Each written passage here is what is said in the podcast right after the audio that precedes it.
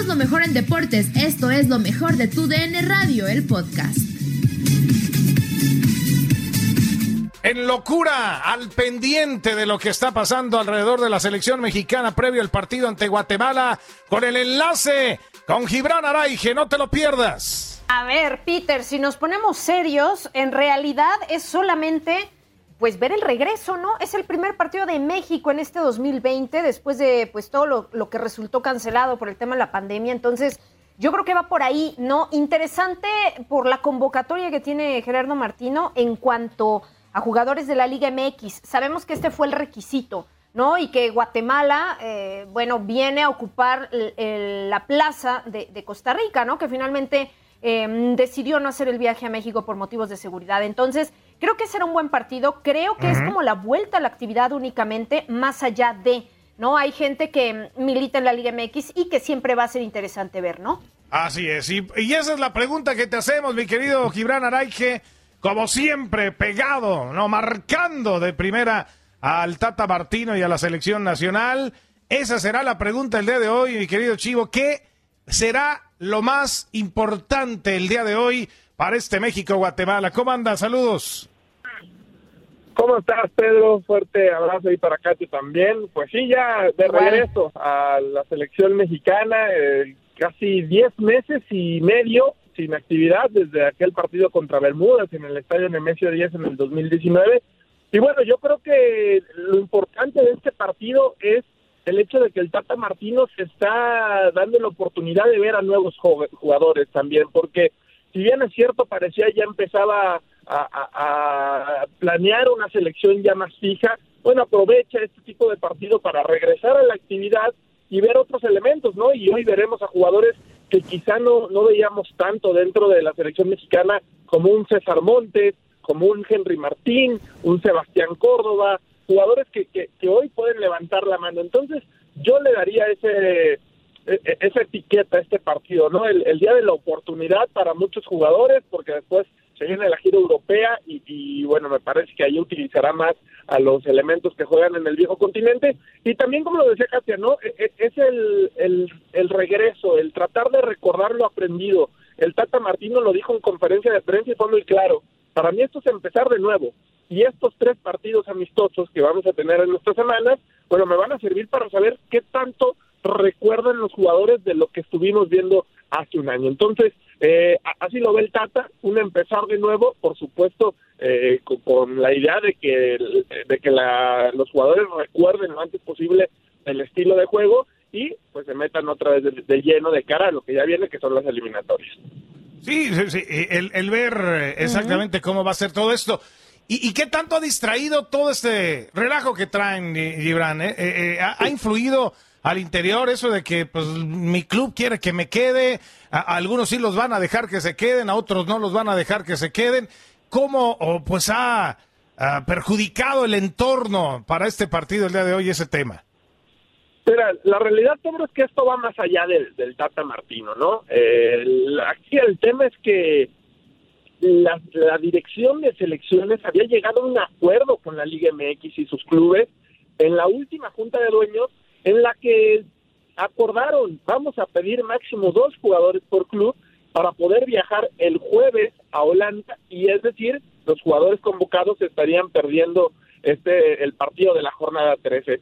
Todos estuvieron de acuerdo en ese momento, pero bueno, ya sabes que a la hora de la verdad eh, no falta quien ponga el grito en el cielo y entonces empezaron varios de los clubes a, rechazar esta esta propuesta. También sucedieron cosas que, que no puedes ir planeando, ¿no? En el caso de América, todo estaba arreglado para que Memo Ochoa y Jorge Sánchez fueran los jugadores que, que se iban a perder el clásico capitalino, pero se lesiona eh, Memo Ochoa y entonces la dirección de selecciones pide a Henry Martín en lugar de Memo y ahí también la directiva de América dice, bueno, no, a mí me pediste a, Jorge Sánchez, si quieres a Henry Martín te lo presto después del partido. Pasa lo mismo en el caso de Talavera, que Talavera no estaba pensado para ir como titular ante Holanda, pero con la lesión de Ochoa, entonces te urge llevar a Alfredo Talavera. La verdad es que ayer fue un día muy muy pesado, me parece que el cuerpo técnico se alejó de esa situación, le dejaron más bien el problema a Gerardo Torrado para que tratara de solucionarlo, y me parece que al final eh, la mayoría de los, de los clubes trataron de apoyar, eh, algunos jugadores se van este jueves y otros se estarán incorporando a partir del próximo lunes. Entonces, bueno, más allá del dolor de cabeza que son las negociaciones con los clubes, creo yo que en el tema deportivo, Pedro, no le está pegando el Tata Martino y, bueno, también hay que recordar que se van a incorporar los jugadores que juegan en el viejo continente, que al final van a ser la mayoría, ¿no? En, el once titular contra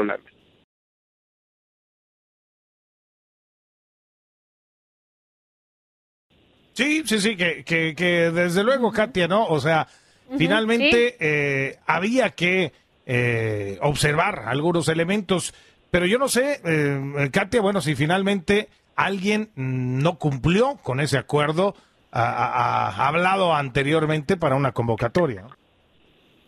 Sí, bueno, e, esa es una esa es una posibilidad, ¿no? Ya lo planteaba bien Gibra. En realidad, pues mira, o sea, más allá de esto, ¿no? Y lo que pueda venir en un futuro muy cercano para la selección mexicana, también eh, Gibra, pues mucho se ha especulado en cuanto al tema de portería, ¿no? Después de la lesión de, de, de Memochoa, eh, también, ¿no? Se había planteado el tema de una línea, una posible línea de cinco, eh, precisamente planteada por el argentino, por el Tata Martino. Y bueno, pues, eh, o sea, realmente a mí no me parece muy, muy común. Es,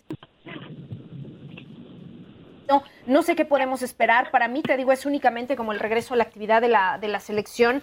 Tras todos estos meses de parón, tengo entendido que Guatemala pues viene con la mejor disposición, por supuesto, estrenando un uniforme conmemorativo, etcétera, y bueno, pues con algunos reflectores en algunos futbolistas específicamente, pero me parece a mí que el partido de hoy pues servirá justamente para eso, ¿no? Sí, sí, tal cual, tal cual, Es un partido para, para observar jugadores, eh, para recordar lo, lo trabajado hace un año y bueno, en el tema de la portería, hoy va Hugo González en la portería. Yo, yo he sido, he tratado de, explicar que de aquí a Qatar me parece que el Tata tiene muy clara el, el tema de, de, los tres palos del trino. Creo yo que es Memo Ochoa, el uno. El dos es Jonathan Orozco, que hoy tampoco pues, puede estar por el tema del COVID y, y todos los contagiados de, de Cholos de Tijuana. Y el tercer puesto es el que se están peleando, ¿no? Me parece que Hugo González lleva la carrera ahí ganada, hoy entra Alfredo Talavera, eh, quizás se pueden ir sumando algunos porteros, como es el caso de Cota, pero yo creo que las dos primeras plazas las tiene muy claras el Tata Martino y, veremos de aquí a Qatar quién se gana ese tercer puesto, ¿no? Obviamente cualquier cosa puede pasar y por ahí de repente un portero empieza a, tener buenas actuaciones y le van a dar la confianza. Hoy va Hugo González. El tema es que a Hugo González no lo podías llevar a Holanda porque el trato con los clubes era dos jugadores por equipo.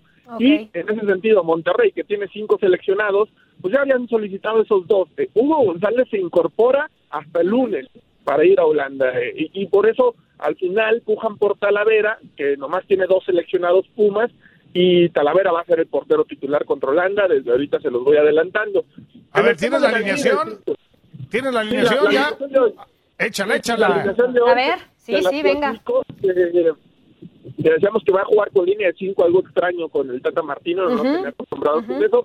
Va Hugo González en la portería, después los centrales.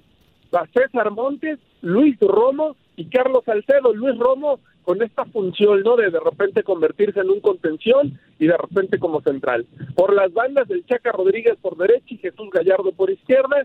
Después en el medio campo estará Sebastián Córdoba junto a Charlie Rodríguez y un poco más adelante como volante Uriel Antuna y Orbelín Pineda y el centro delantero va a ser Henry Martín. Con ese 11 va a arrancar hoy eh, México y, bueno, veremos eh, cómo le va hoy ante la selección de Guatemala, que por cierto venía trabajando también, ¿eh? ha estado haciendo microciclos Guatemala en su país y, creo que al menos no van a agarrar a una selección que la juntaron de último momento y la, la formaron para venir al Estadio Azteca a jugar. Me parece que tendremos que ver algo de Guatemala porque tienen ya varias semanas haciendo microciclos, al igual que empezó México hace una semana.